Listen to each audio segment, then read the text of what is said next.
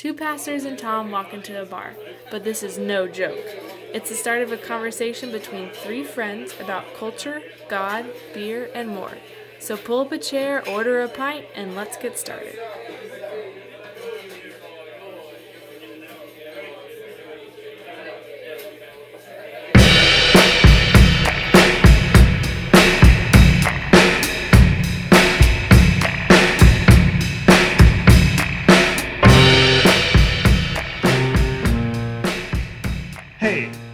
Simpler time? You know, back in the day. Now, I'm not talking Ovaltine, Andy Griffith, and pretending to run around being an astronaut. I'm talking three years and 11 months ago. You know, when Kanye and Kim Kardashian were our greatest national problem. When we could actually get together for a barbecue in our backyards without fearing for our lives, even though things did get did get a little uncomfortable because my brother-in-law and I got in a heated, and I say that with extreme non-serious air quotes, a heated argument about whether automatic rifles are really necessary. We argued, but then ended up agreeing to disagree and, you know, talked about the best ways to stain my deck. Cue the dark storm clouds and ominous music. Nowadays, that conversation can't happen. Guns, police, COVID, gathering in groups of four or more, masks, anybody named George, labor agreements, going to church, the flag, watching football, watching basketball, sports in general, faith, these topics are now off the table. Even the weather is taboo, you know, climate change and all. It makes for a fairly awkward family gathering. There isn't much to talk about if you can't talk about the weighty topics, topics of substance. Proper civil discourse no longer can exist. You either you are either far left or you're far right. There are no in-betweens. This is a sad state of affairs and not a little bit scary. So, without further ado, let's talk about politics. Welcome to Pint Class Preachers. Tom, it's it's been a while, so I almost feel bad just jumping in immediately and giving you a hard time. Why? But I do have a question for the good listener, and potentially one for us as well. Uh, is it taboo or taboo? Because I'm Oh, pretty what sure I it's, I'm pretty sure it's taboo, but you kind of rushed through it with a weird Minnesotan accent and said, "It is it taboo?" oh, see, no. You said taboo. ta- I know, and it is taboo. Okay, I think I- though, I feel like you can say tab. No, it is taboo. You Actually, more I say think about taboo. it. Yeah, that's that feels like a country. No, I think Like, that's uh, the game that you play with like next friends. to Djibouti. Yeah, yeah, like it's some Pacific Island country. I, mean, there don't is know. a game called Taboo that you play with your friends. I know, and I think I pronounced that taboo, and that comes up more in conversation than the word taboo. I'm just excited you guys play games with your friends. I'm just excited that days. we Not for the last eight months. I'm just excited Yeah. that after such a long hiatus, we're still just as terrible and uninteresting as we ever were. yeah, Look, yeah, and we, we we didn't get better at podcasting in the last eight months. and and we know that like our last topic was was pretty weighty as well. I mean, we were talking about George Floyd and and all that kind of stuff. That was our last one, wasn't it? It was. I think so. Right. And now we're jumping into politics, and we promise you, I we can't promise. Like, we have to talk about this. We're five weeks from an election, and so we're going to get into this. I, and we're hoping it's going to be not a bunch of us spewing leftist communist propaganda. propaganda. Neo-Marxist propaganda. Yeah, yeah. Those cultural Marxists. No, but we are Turning going the to frogs gay. we we are going to be talking about civil discourse and how to do it. And so uh I don't know. I don't know why uh, the three of us are trying to tell you guys how to do it, but uh yeah, let's get let's Let's get in. my Alex Jones impression for the record. I don't want to offend anyone unless you're an Alex Jones fan. Oh, yeah. frankly, Re- you deserve re- to be offended. Yeah, remember when Alex Jones was our biggest problem too? Like, oh, that Oh, crackpot over there. Those were the days. Yeah. Those were the days. Um, so we did think though. Well, first of all, actually, let's before we get into our fun fun zone, uh, let's do some drinks. What do we got tonight, gents? Uh, Josh, you're up first because Tom just took a, a big old bite of summer sausage. Yeah. That was not an innuendo. That was just a fact. I mean, we are just firing on no cylinders right now. Not a single cylinder is firing correctly. You're Um, poorly poorly riding a bike at this point. right, right. So Yes. you know, it's a sad state of affairs, guys. Uh, we, we, you know, we all suffer under this thing called COVID, or if you don't really want to believe it's real, you refer to it as the COVID. um, and I know, like, genuinely, a lot of people have, you know, really struggled. Um, one struggle of mine is that the local Food City Growler station no longer is filling growlers. So I love to report on what my friend Mara at the Food City Growler station has been brought, you know, has been bringing in and the new offerings and what I have to share with y'all tonight. But unfortunately, I just don't have that option available to me until after this pandemic is over. So instead, I have gone to the deep sea and I'm just drinking some Kraken black spiced rum. Are you drinking It's it good. straight? Yeah, man, just straight. Yeah. I mean, it's got the spice to it. You don't need any rocks on it. What would I mix it with? Coke? No. See, that's one thing. I do not like uh any mixed drinks involving Coca-Cola or sodas. Eh, It's really yeah, I don't know, it's just a thing. Look out for it. Here's an interesting Uh, note. Yeah, I don't. Gabe, I'm gonna go. Um, Okay. I'm also drinking rum and coke tonight. Nothing I thought he was going to hand that off to you, but no, with No. with half-eaten summer sausage slice in hand, he just takes it and runs with it. Good listener, you cannot see it, but Tom is He so waved a thick slice of summer sausage in your face. It was like he slapped you in the face with summer Oh, sausage and said, "No, I am next, Gabe." That's Midwestern smug right there. Like that right there. Dear listener, I want you to imagine Brad Pitt in one of the uh, Ocean's Eleven, in Ocean's Eleven, or even in Moneyball, where he is constantly eating and just looking really good doing it. Uh, that is how I picture myself doing this podcast, eating and interacting with people at the same time. I'm drinking rum and coke, nothing special, but I recently had a guys' weekend, and uh, my new favorite rum has been Bumbu rum, which I will drink straight. Like that doesn't need to be sullied with coke or anything Wait, like is that. it bamboo or bamboo rum? I just want to make sure we're on the same page after taboo and taboo. it is Bumbu. It's B U M B U. Okay. Okay. Thank you. Thank you. And so normally I get the the regular dark rum, but I decided to spring for the XO, the extra old, right? Uh not as good. Ten dollars more expensive and not as good. Uh the flavors were competing with each other That's because so- it's extra old. It's like just rotting. apparently. So uh if you're gonna if you're gonna treat yourself to a rum, get the bamboo, but just get the regular stuff. Okay. Did you hand off Now off we the know. summer sausage now, to Gabe? for myself, I stopped talking. may, may I? Okay, great. so he can eat the summer sausage. That is an abnormally Um, large, like that's a really thick slice. Most people don't eat that thick of a slice of summer sausage. It's a quarter inch. Like, come on, man. Okay. It's good Sorry. radio. Sorry, All right, Gabe, so um, I am drinking. Probably my favorite beer right now uh, is the M43 New England IPA uh, from Old Nation Brewing uh, in Williamston, Williamston, excuse me, Michigan, Central Michigan.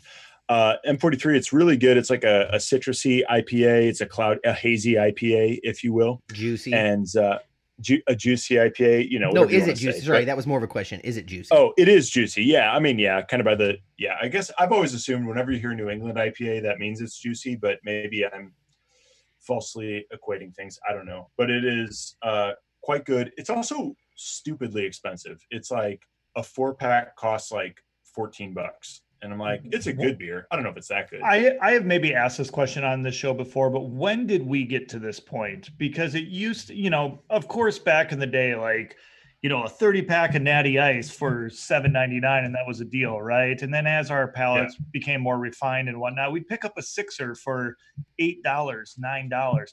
And then the sixer became 10 and eleven dollars as we hit into this craft beer thing. And now we're picking up four packs for 14.99, right? And all of a sudden we're almost into the like space of how much it cost me to buy a beer at a stadium Okay, Yeah, Tom, two yeah. things. One, welcome to the life of the West Coast beer scene for as long as I can remember. Rogue and Stone were never cheap nor affordable, but delicious. Two, why do you have to sound like such an old man curmudgeon? And we're not even five minutes into this episode.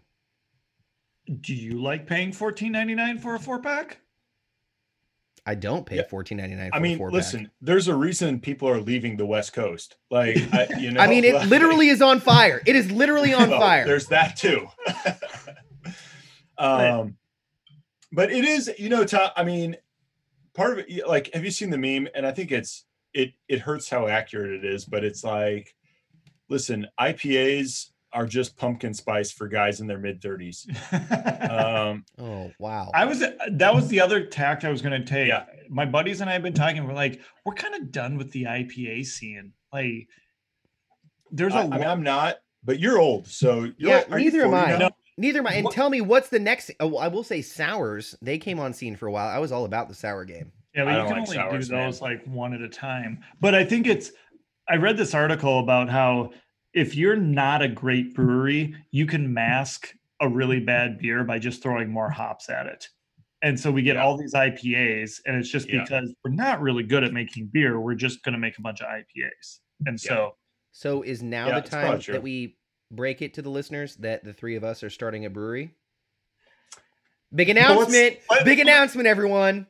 Meow meow meow meow Meow, meow. Just kidding. We're not.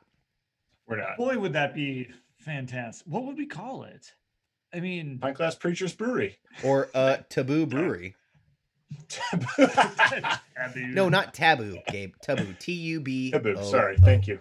And, and Yep. our label would be like just like a black a black bar with just something peeking out of the corner or something like that. Yeah, maybe a summer sausage slice. Who knows? Mm. Delicious. Delicious. All right. All right, gents. This is what we're going to do for our funsy part. Is uh, before we get to the real meat of the subject, the summer sausage of the subject, if you will. Clever. Uh, Very clever. thank you. Uh, biggest Zoom fails you've experienced the last eight months. Personal so, uh, or witness to? Personal Zoom fail or witness of Zoom fail?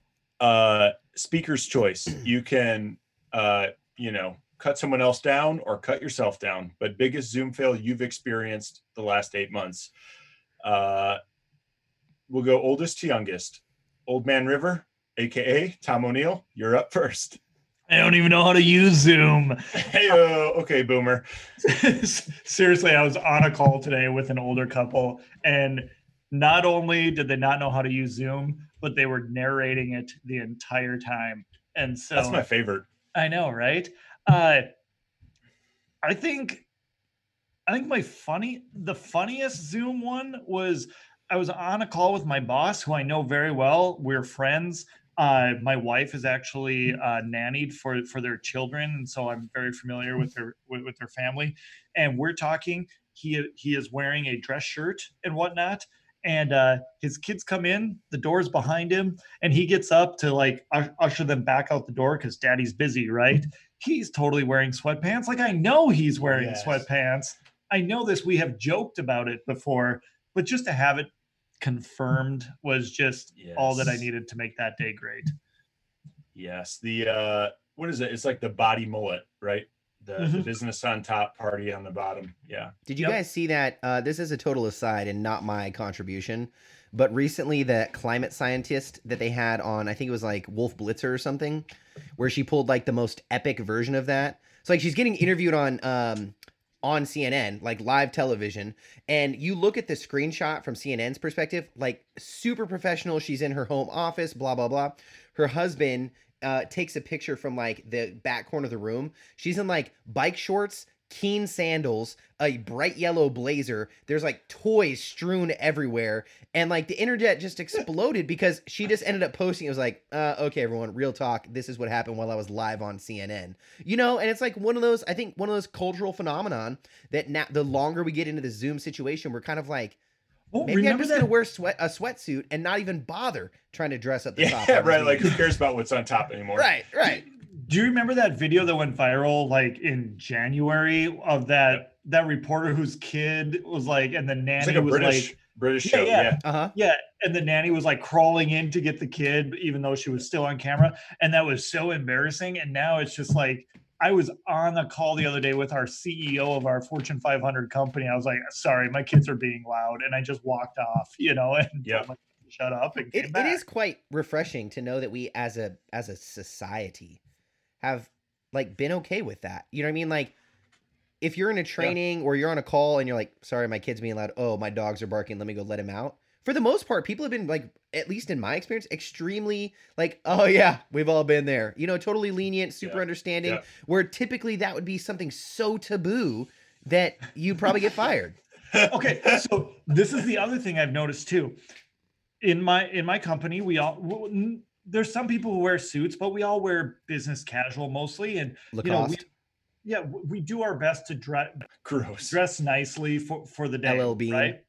But now we're wearing our our hoodies we're wearing our you know if i even got some semblance of a collar i'm fine or i'm wearing a t-shirt nobody cares. And we're in these meetings and nobody cares. I said so when we go back to work can we all admit that for the last eight months we've been getting work done and we didn't need a suit on to do good work when we go back can we wear jeans and t-shirt, or are we going to go back to pretending like this is how we really dress all the time or can Yep. we come in what makes us comfortable well, what Yep. they say? I I don't know, but like it, it is going to be very interesting to me how society and culture changes in that way. I'm wearing pajama All right. shorts and I'm moving us along. Oh, next Oh, oldest fine. is me. fine. Yeah, I don't care, Josh. Okay, next oldest is me. I think, Fine. right? I don't know. I I, turned older than you. 35 in November. One of you is Like this November, like- like in a couple months? Yeah, Oh yeah, you're older than. yeah, yeah. I thought Yeah, I I'm the was. Okay, baby. s- you are the baby. Yeah, yeah. Um, all right. So mine is uh during a Zoom meeting. This is early on in COVID, actually. Uh we were having a staff meeting, and uh one of my coworkers, her husband just finished working out and went to take a shower and walked in front of the camera nude. No And, way. uh, yeah. no way. Yeah. Towel around Yeah. the waist at least. No, totally nude, but it was just butt. Uh, so it was, it was the the backside. So Wow. yeah, yeah, got one of those. Pretty epic.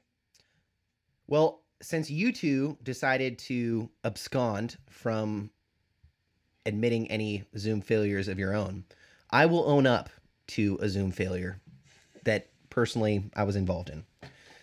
So the chat is either your greatest friend or your worst enemy. Because if you don't pay attention to whether there's Yes. those little red words next to the name saying private or Yep, yep. everyone, you can find yourself in a world of hurt. So Yep. I was on a Zoom call, and there was a particular individual in this meeting who was literally just going off, acting just like a complete donkey.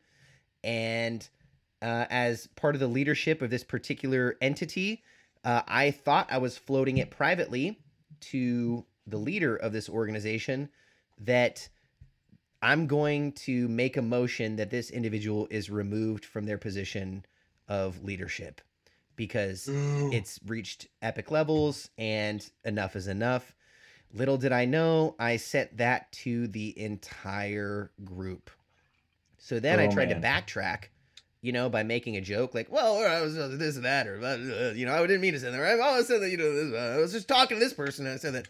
And it didn't work.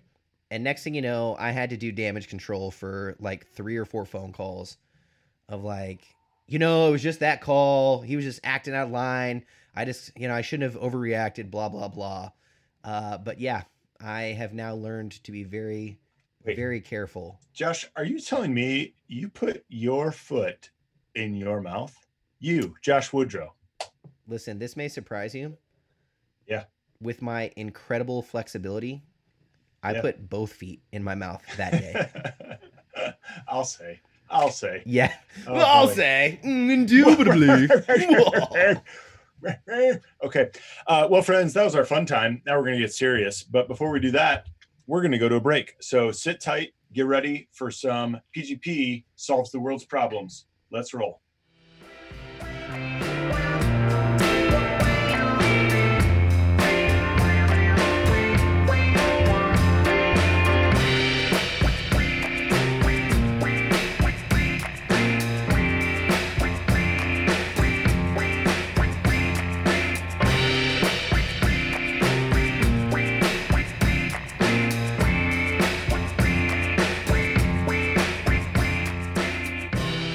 Right, friends, we are back from break. Thanks for sticking with us. Uh, so for this episode, we were, uh, you know, we're leery of just being three white bros talking about our thoughts on politics.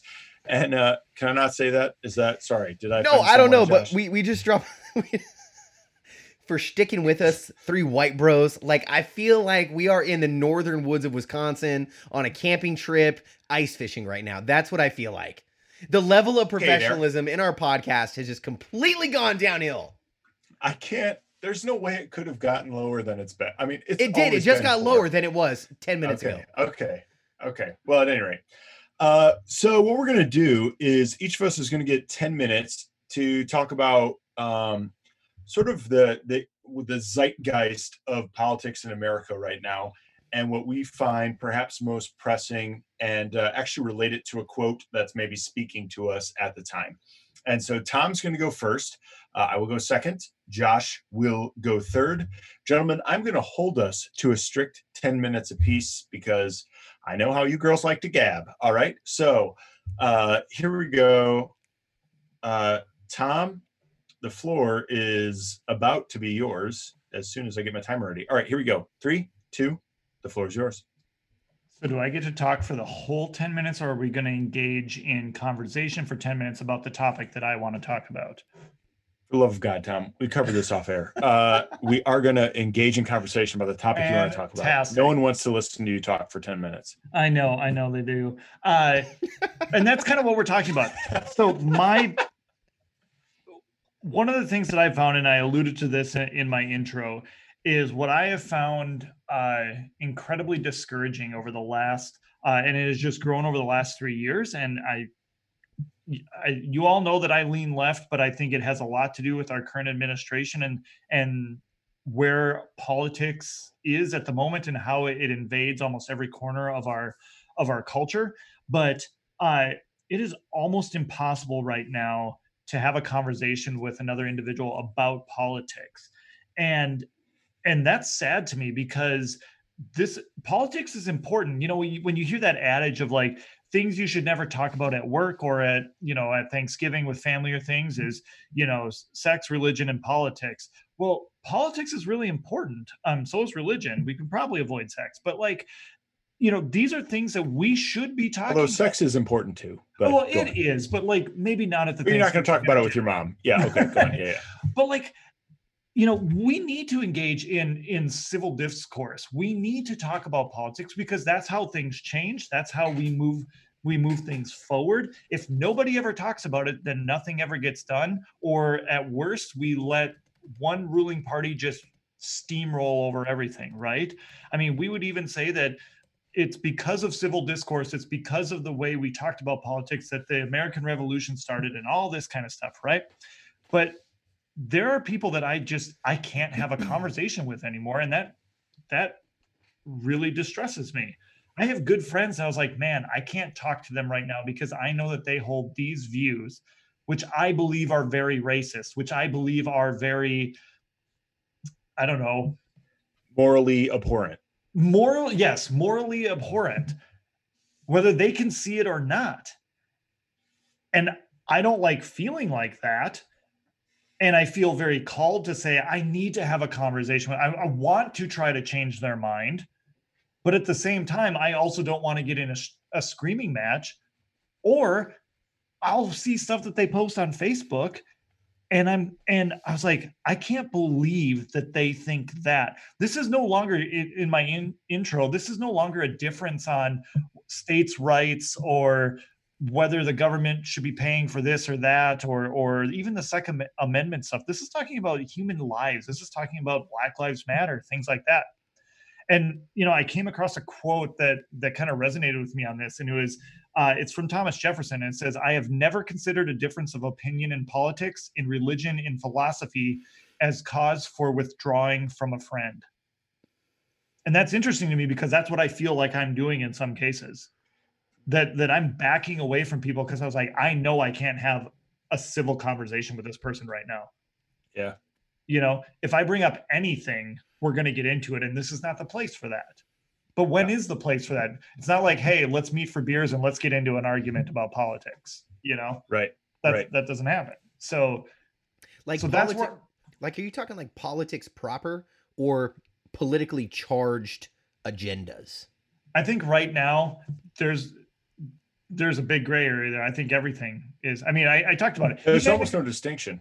you can't talk about the weather anymore because like oh you know climate change you know uh masks i mean if i'm wearing if i wear a mask like good lord i wear a mask outside and people are looking at me you know i've got people looking at me telling i'm looking at the people who are not wearing a mask i'm like you're an idiot put on a mask dude you there was lit so just uh the i was attending a church council meeting at our mother church uh not this month but back in august and like this church is full of m- mostly old people right so i'm trying to be and Mhm. and our ministry is located in our county's like hotspot so i'm very Yep. cognizant of that i could be a potential carrier and transmitter of covid-19 Yep. so i show up and i'm the only one wearing a mask right Yeah. and this dude walks in. He goes, Pastor Josh, what's up with that mask? And I was like, well, you know, I'm you a, know I was like, I'm in a hot spot for the county and don't want to, you know, potentially expose anyone here. And like, no joke. So mind you, one, I didn't, I didn't, I was literally just sitting there reading through the minutes from last month's meeting wearing a mask. Dude First then all, goes, props to you for reading the minutes, bro. Oh well, I mean, I you know, like those. it was more of not reading them, pretending like I'm reading them, so I don't have to talk to anyone else at the church council. There you go. There you go. Hey, Good that's a little insight into your pastor's mind. Okay. Eat, eat. Uh, oh, that was too much. I'm sorry for all those pastors. I just threw under the bus. I am so sorry. They're all I like, just no.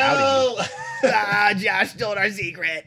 Um, no, but then he like continues to say like, I've never worn a mask from the from the first time this happened. Matter of fact, I I just was flying and it was airline policy that I wear a mask unless I'm drinking. So you know what I did? I took out a water bottle, set it right there in front of the flight attendant on my uh tray table, and said, I'm drinking. I don't have to wear a mask. And like in my head, I'm thinking, okay, one, I think we're not on the same page here, bro, when it comes to this mask situation. But then two, I was genuinely surprised at the sort of explicit defiance or uh, the explicitly defiant tone that Yep. made it into an Yep. issue outside of hey maybe we should wear masks like keep this you But- know thing under control you know i was i was i was really shocked That's the thing. You know, I saw this meme that that was really funny to me, but it's like people wearing a mask or not it, it isn't about isn't about you know whatever. It's simply an intelligence test. And I don't like feeling that about other people. When I see someone or when I hear this about this guy, I just assume him to be of lower intelligence. And even worse, someone who has zero disregard for other people. Regard. regard yeah Well, and that's like that speaks to like your point, Thomas. It's like it gets tricky because it's like it's not just like, oh, I view what the best policy is towards our shared end. It's we don't even have the same ends anymore, mm-hmm. right? Right. Like our Yeah. like that's where the moral like frustration comes in. Right. And and, and then and and then it COVID is one thing, right? Where we're talking about about life and death situations for people, right? But then we're also but then we we get to even maybe more weightier topics about about about race and, and, and those types of things. And I have people who who are like, I am going to vote Trump no matter what. And I was like, I would just like you to admit that this guy is not a good person he says really horrific things about people and he retweets things that should not be retweeted and you are supporting this person. You can't even tell me that you support the policies. You're just straight up supporting the person. And now we have a problem because i think less of you as a Yeah. person as a human being and i don't want to feel that. Yeah. Well, that's so, so does it raise the question then is that is the onus on you then tom or is the onus on them? Like and, and i'm asking this genuinely right? Like so if you're feeling that way is the onus on you to to sort of get over it i mean and i'm not saying that's what i'm i think you should do but like to get over it or is it that they need to change their behavior in a in a more suitable or seemingly like in touch with reality kind of way for then for you to feel like you don't need to just you know Okay. bail. So so that's a great question because part of me just wants to say, Tom, like I divested myself of Facebook and Twitter about a year ago, and I feel a lot mentally healthier because Yeah, of that, yeah. right? it's like every time I got on Facebook, I was like, oh, this person's a horrible human being. Now I think of less less of this person, or now I'm angry for the rest of the day because this person said this thing, right? So I got rid of that, right? But I can take the the stance of okay, I'm just gonna I, I'm just gonna chill. I'm gonna relax. I'm not gonna let this bother me. I'm not gonna tune into politics. I'm not gonna watch the debate after we get off this this mm-hmm. podcast tonight. I'm not gonna do those types of things. But then I think about you know, Josh, you and I have had a hundred conversations about race, right? At least. Right. And I could say, you know what, I'm just not gonna I'm not gonna engage anymore. And that's not the right thing because like, oh, I, I'm tired of arguing about race or or or having complex emotions and feelings about about this um, when we have people who have been dealing with this for generations and feel this every single day. I can't disengage from the process, right? I, I feel I feel like I need to con- continually engage in the process, whether it's reading, watching, having, and then getting into conversations, calling people on it, and then getting into these slogs of an argument over things. And now what? You know? He was serious. He just played like an under-volumed alarm sound from an iPhone. I did. That's, that's harsh. I did. You literally cut Tom off with the and what and what and now what. And now That's what? actually perfect time to, to cut him off. Okay, well then Well, let's do and- this, listener. If you would like to, not listener, good listener, faithful listener.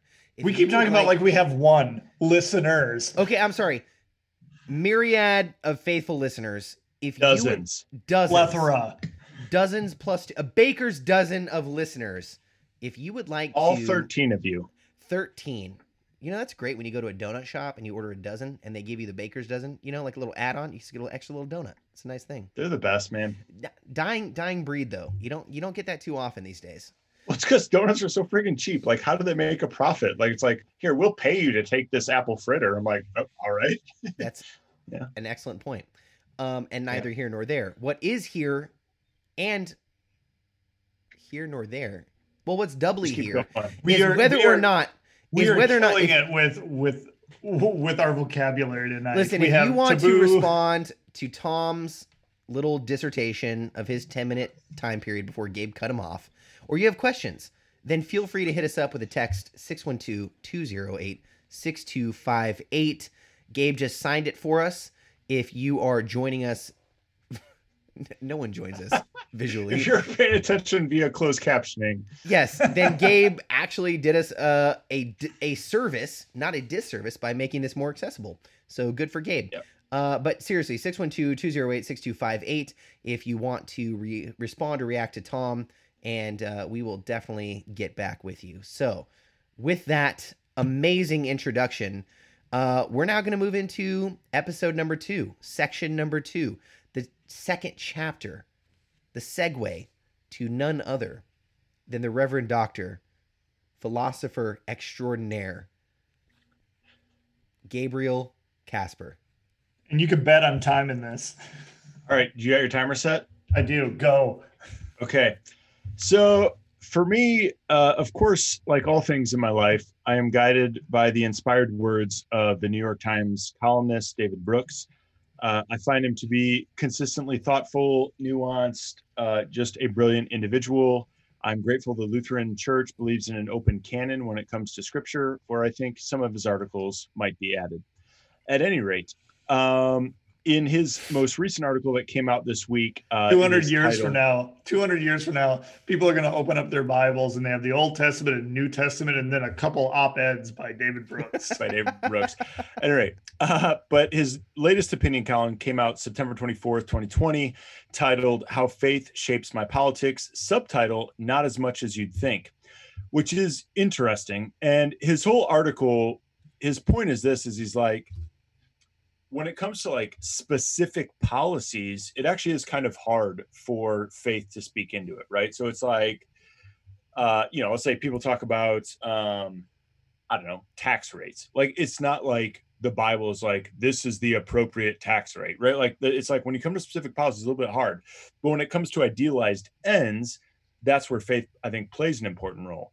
Uh, and that I think seems to be his point. And a lot of it for him what he's tapping into right now is the conversation around the most recent uh, Supreme Court nominee in light of uh, Ruth Bader Ginsburg's uh, death. That you know Donald Trump has of course already uh, nominated Amy Coney Barrett to be the uh, the new Supreme Court justice. And uh, people are concerned about it because she's part of this covenant community called People of Praise. And there's all this stuff floating around it. Honestly, People of Praise doesn't seem that bad to me for what it's worth. And she actually seems all right to me for anyone who cares. But uh, that's frankly neither here nor there. That's just my own little op ed. Uh, but at any rate, Brooks then kind of recounts eight his, of your 10 minutes to talk about this. But I know, I know. please I go on. But, but but Brooks then, well, if I wasn't being interrupted, I could maybe get somewhere. Uh, but uh, an extra minute. oh lord. Uh, but then Brooks goes into and, and he shares actually that like you know he grew up in uh, some form of faith, and then fell away and was I, guess an atheist or something or an agnostic for for quite a while. And then recently, I think it was actually as he wrote his most re- recent book, The Second Mountain, and was reading a lot of Augustine and was like, oh, Augustine's maybe the smartest human being that ever lived, uh, and and ended up kind of rediscovering faith and has has actually uh, become a Christian. And he said, but he's like, my politics didn't actually change that much. And he said, I think people get like all you know sort of worked up about uh, faith in politics, but he says that's actually not what I'm concerned about. And then he says this. This is the quote I want to focus in on, and this to me is the deal, dude. This is it. He says this. In a society that is growing radically more secular every day, I'd say we have more to fear from political dogmatism than religious dogmatism. We have more to fear from those who let their politics determine their faith practices and who turn their religious communities into political armies. We have more to fear from people who look to politics as a substitute for faith. And man, if that doesn't describe like, I don't know, 90% of my pastoral work right now, I don't know what does. Like, I Mhm. literally spent two hours today uh helping someone like like figure out like she's got family members that are like to be christian is to be a republican like they just cannot separate the two of them Yeah. And and she's like i don't know what to do pastor gay because like i really care about like these other issues like how we treat immigrants and refugees how we treat people of color uh healthcare for for people who need it uh, a living wage for people. Like i mean things that christians you would think should care about but there's we only care so- about pro-life, pro-choice issues. and that's the thing. And and so she's like i don't know how to respond to this. And and so like i just spent a lot of time doing it because what's happened is like in theologically conservative circles oftentimes they've been hijacked by politically conservative principles. And conversely in theologically liberal circles they have absolutely just as much been hijacked by Mhm. politically liberal circles. And it's this crazy thing. And i mean if i've had i've had conversations where people come in and they'll say i, I mean i had a dude I, I baptized and he found out that that as christians we are pro-life. I mean no doubt about that. All three of us are pro-life. And he found that out and he said oh i can't be a christian anymore. I was like dude i baptized you like a month ago. And he's like oh, i didn't realize christians were pro-life. I was like okay well let's talk about it. Let's figure it out. He's like no not if that's the stance. I can't. I won't. This is more important. I'm like more important than your salvation? Like more important than the god of the universe? Like what you, kidding me? And, so never me- mind that you can be pro-choice and Christian at the same time. Like, well we could debate that but um uh yeah, we can because I- can I get? I, I want thirty seconds. all right Good you owe me listener. a minute Wait, and a half tom Hey. you owe me a minute and a half Yes. Oh, Gabe, a minute and a half. And the look of exasperation on Tom's face and the deep swig of beer that Gabe just took was just one for the ages. Just The so physical comedy that we have in this episode One is for the ages. it. As you rightly put, the three of us are pro life. I am pro life. I will freely admit that. But to believe that pro life issues only start and stop with abortion is absolutely asinine to me. If you are a if you are a Republican and you're like pro life, great. But then let's not forget about that. Like, there are tons of policies that you have voted for, that Republicans have voted for, that absolutely just crap on anybody once they're born. Like, let's take away food stamps. Let's take away any ability to make a living wage. And now they have healthcare issues. They have, you know, they Yeah. can't get food. Let's talk about going to war with every nation in the world. yeah but to, like They- we they agree on that people. tom Like, but to me that that's not the issue. I, I don't have issue with what you're saying there, but you can't be pro killing a baby and follow Jesus. Like you can't. It's Hey, can you- incompatible. So Gabe actually posted this um So this this I don't even know what to call it, and not an argument, but it was a a logical assertion, a train of thought from Skye Jethani, and uh, I would actually, Oh, yeah, I, you can't say his name without this like amazingly sort of deep It's so reverence, right? You kind of have to mumble Yeah. it so you don't mispronounce it, but also showing respect for Skye. Uh, but I actually would say it would be helpful for for our listeners perhaps if you would post that to the Pint Class Preachers Facebook page to check it out. You know I'll forget to do it, but all right, I'll commit to it now. Okay, excellent. It's on record. It's in recording. It is audio audiology audiologically verified. oh my Yes. You now, know, Tom, like winning. my my point is just like you're right about all that stuff, and I think there's like, and, and it's it comes down to actually a why do you want to know? Like this is classic, uh, Colbyan move, Totally. right? To say Yep. like yep. if someone were to say like, can you be a Christian and be pro-choice? I would ask, why do you want to know? So in the one sense, if it's because I insist that killing babies is a great thing, then it's like, no. But if it's, man, I'm really wrestling with this and I may vote for a party whose platform is pro-choice, but because they care about all these other things, I'm going to overlook that. Well, then that's a different conversation. You know what I'm saying? Like, yeah, so, so it Yeah. kind of depends where someone's coming from would be my point.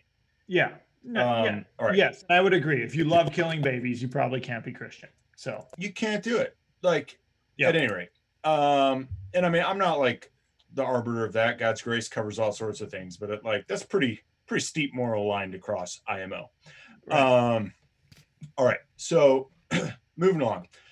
But so the struggle that Brooks highlights here is this: is that you look at like, you know, very conservative churches that clearly mobilize their people to vote for conservative candidates, uh, and you look at very liberal churches that very clearly mobilize their people to vote for liberal candidates, and then you look at people who are neither who aren't religious at all, but politics has become their religion. And that happens on both the right and the left by the way. I think a lot of people think that's just a left thing but there's plenty of people who are not religious at all in the formal sense that their religion is you know the gop um, and at any rate and that is what brooks is highlighting is actually the real danger. It- it's not people who are honest about their beliefs and then seek to to share that within the public square.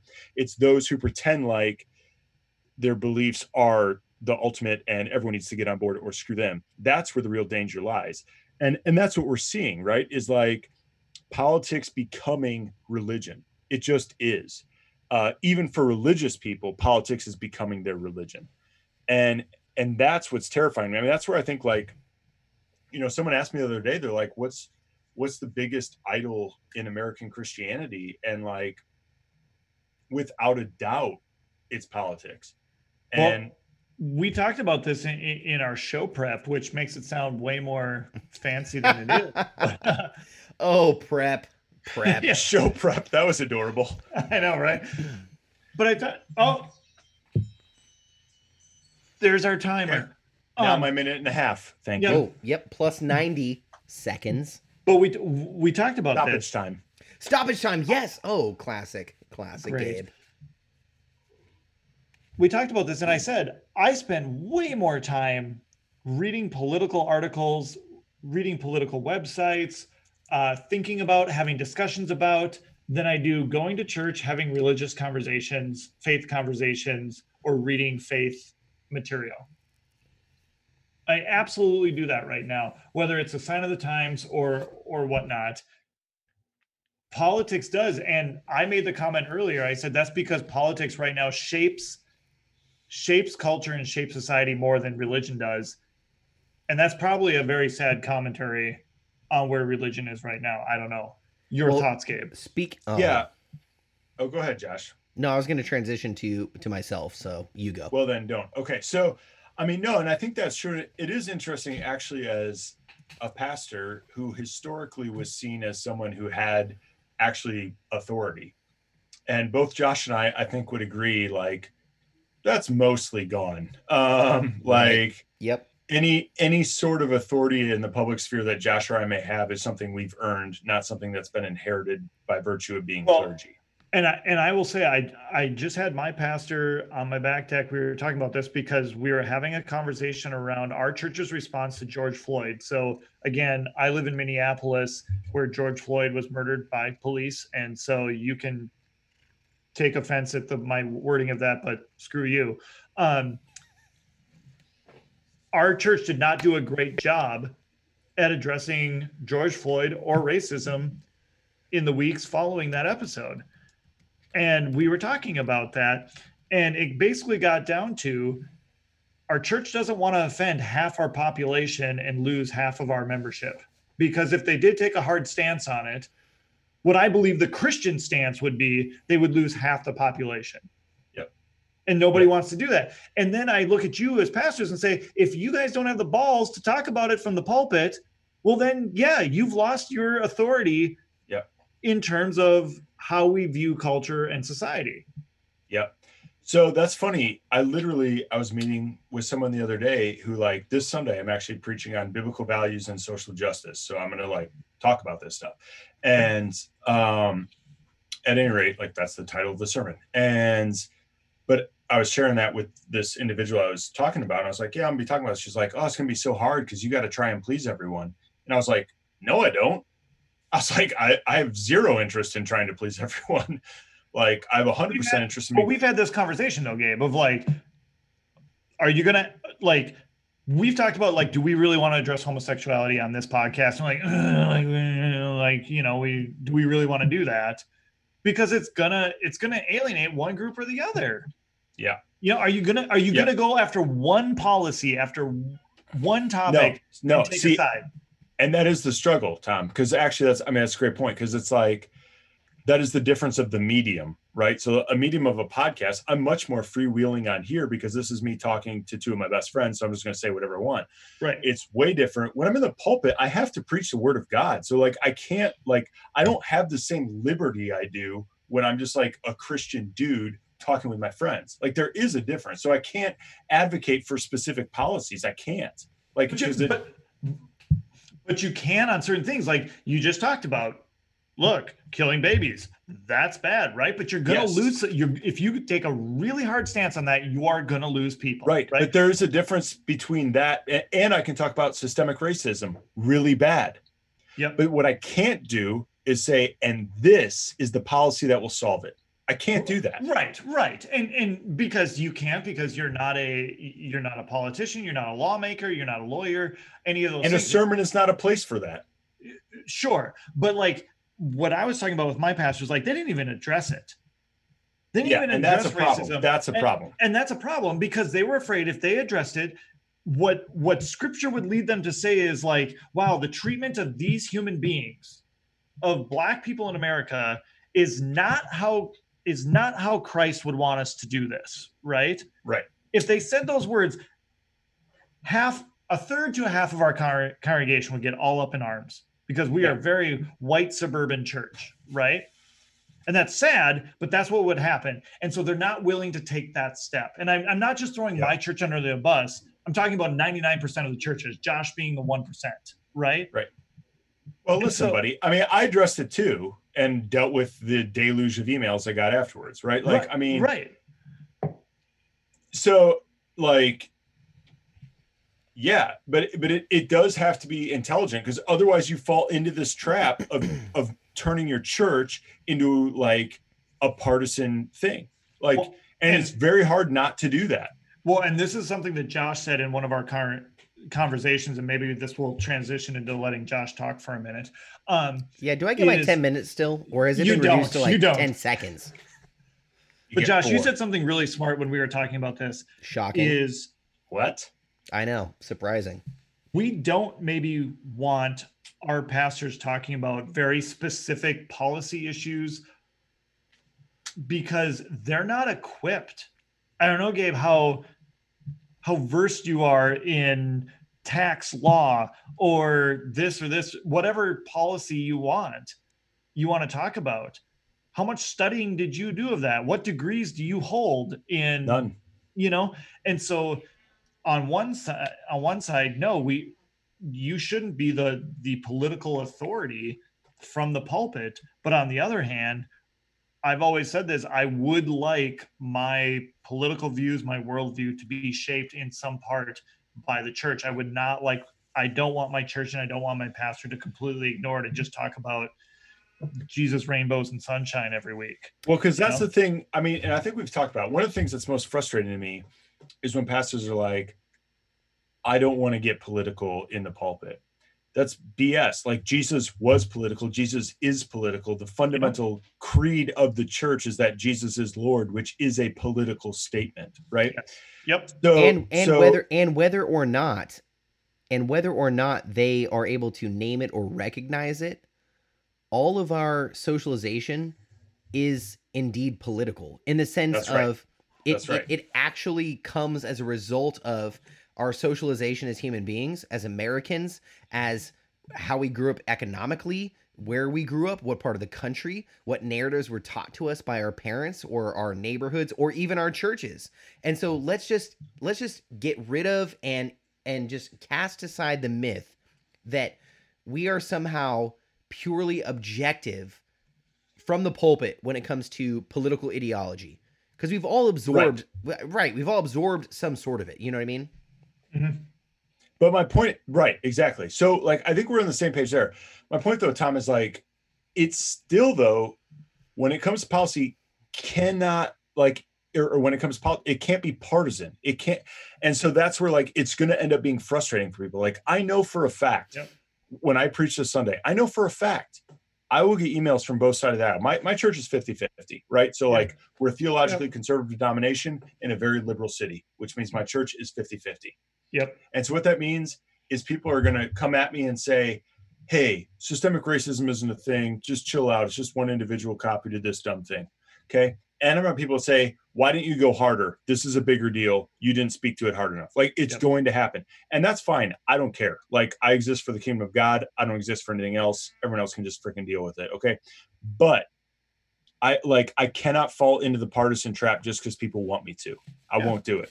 yep okay this is where i'm going to i don't care about either of you and your timers and your little beef about phone timers it's my time whether or not it's my and time your to shine time is is debatable minutes. whether or not i'm going to shine is debatable but at least it's my time okay I'm going to start your timer. go Three, for it two, wait are you both go. timering me because if you guys Yes. gang me with the time ring that's unfair go okay Go.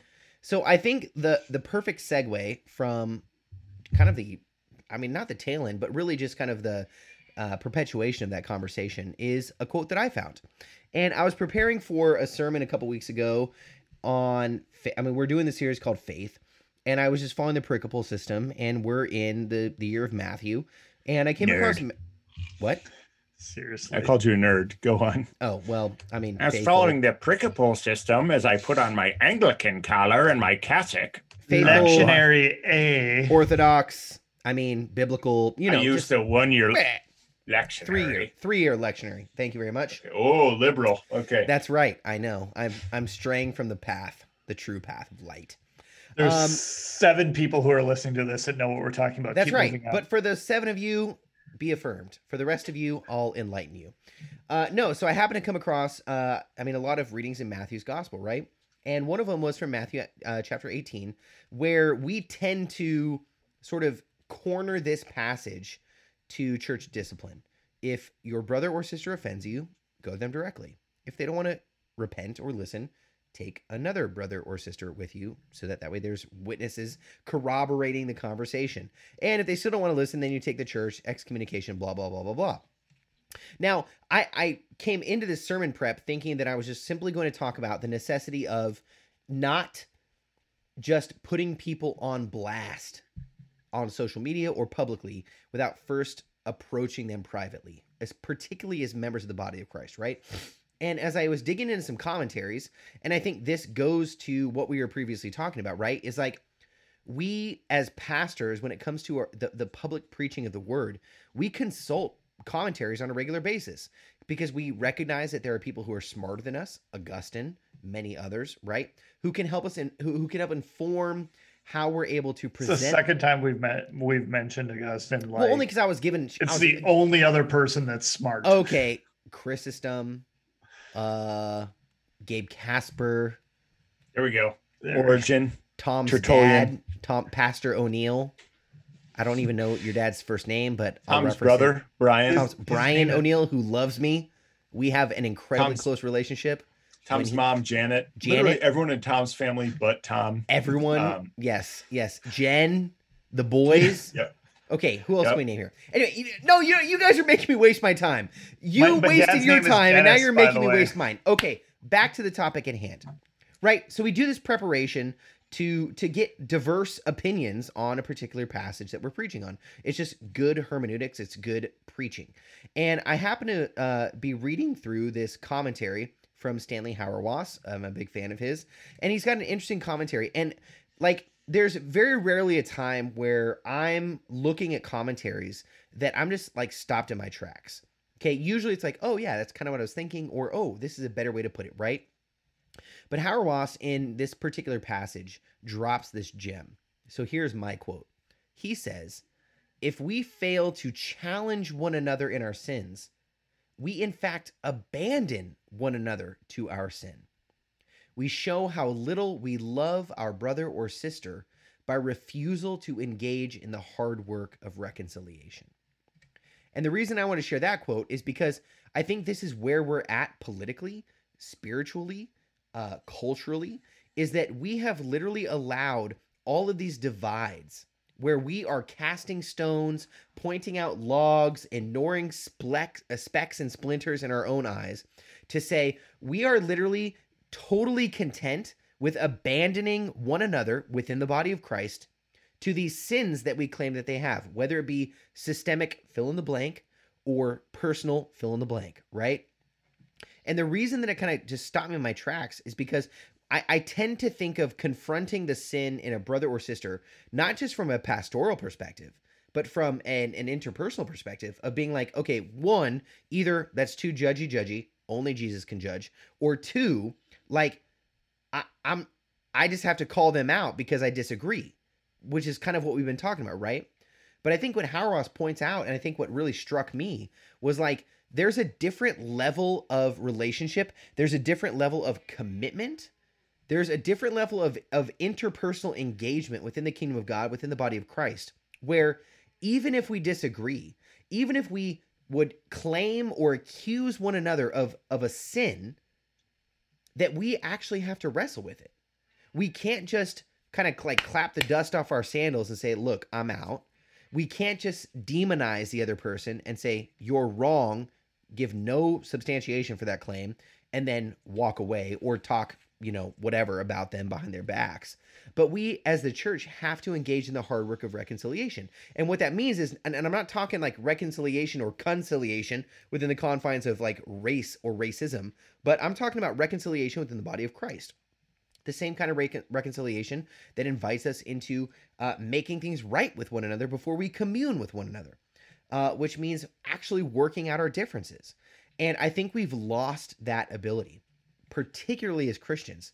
Like, both in the civic realm and the spiritual realm, we're too content to just simply say, you know what, our political, our racialized, our socialized, our genderized, whatever, eyes has been like distinguished to the point where I no longer even see you as a fellow member, a brother, or a sister. And so therefore, yeah, I'm gonna I- dip. Like I'm not even gonna mess with you. But this is the this is the difficult call of discipleship. Is we actually have to work through this stuff to set an example, not just for the world around us, but to keep ourselves disciplined as the body of Christ. I, I'm so glad you brought this up because I think it brings it almost full circle. But and I honestly I don't remember because this has been a great conversation and we've had a couple rum and cokes and all of this. But like You've had a couple rum and cokes. I've had a couple rum and cokes. Gabe spilled two beers. I don't, I don't know if I talked about this one. or, or if it was in our, our aforementioned show prep, but like calling out my brother-in-law over his his ideology around guns and the second second amendment i don't believe that's a sin that he believes one way and i believe another but when but when he believes in certain policies or certain uh certain cultural norms or what, whatever it is that to me are blatantly racist and i do believe is a sin to your point josh i need to call him out on that i have to have that to the point of our relationship be damned right but that becomes difficult when No, I have no, a, no, no, not not to not to our relationship be damned, but to our relationship be restored.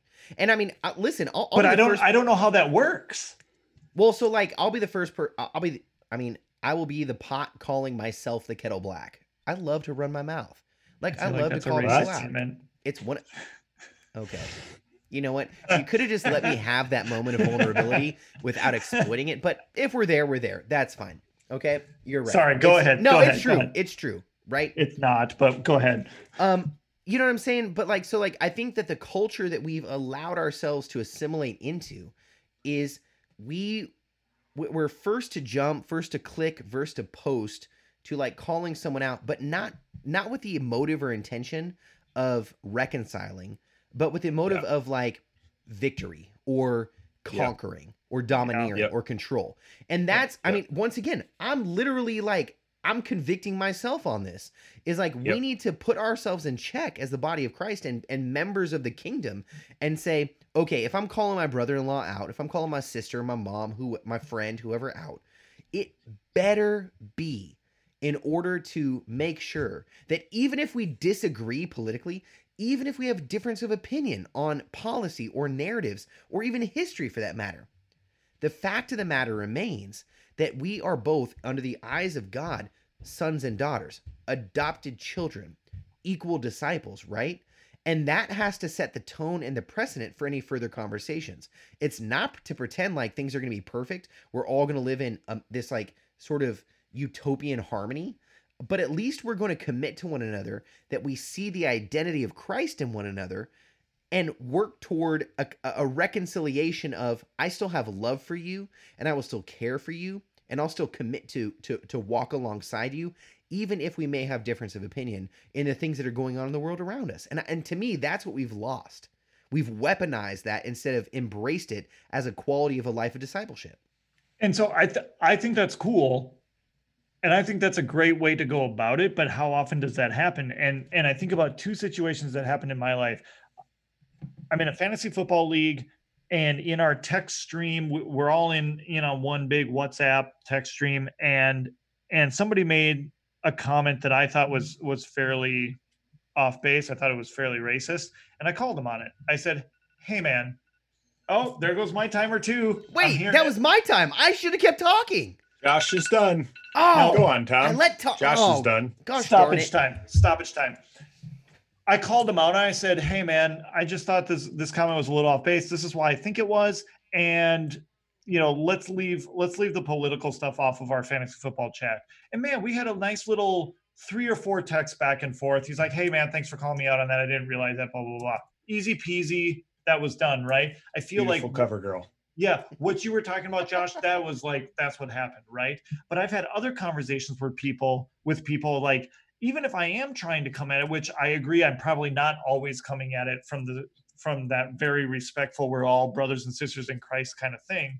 But like, you're really wrong on this, and I would really like to show you the error of your ways. I've and I would like to think that I've already removed the plank out of my own eye and I still think that they are very wrong on this, and I would like to bring them around. It it it ends in a very contentious place where we don't feel comfortable around each other.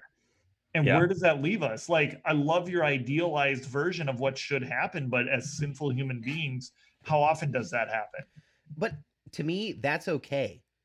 Like, there's Well, that's where I say our relationship be damned because right no, now, no, no, no, no, no, no, no, not your relationship be damned, but be willing to embrace that tension. I mean, Lutherans have this great paradox where we love tension.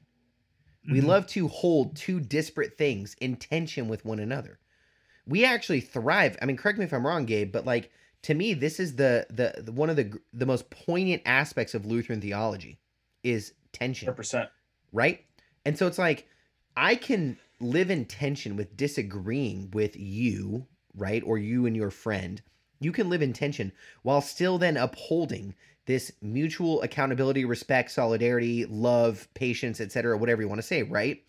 And like that's what I think is is really the most important aspect of this quote from Hauerwas is like it's always it's a it's it's not a refusal to engage in the hard work of reconciliation, but it's an acceptance in the tension of the hard work of reconciliation. Right? We're actually demonstrating a love for one another if we're saying, look, we disagree fundamentally. And we're going to like have debate and argument and disagreement and struggle through this. And yet i still see christ in you. You still see christ in me. And we still recognize one another as actual member co-members of the kingdom co-laborers co-inheritors whatever other metaphor you want to you know steal from jesus or the or the epistles to describe our relationship with with each other and with christ in his kingdom So it's it reminds me of my favorite Bonhoeffer quote, where he says uh, in Life Together, uh, Christian community is not an ideal to be realized, but a reality in Christ in which we are invited to participate.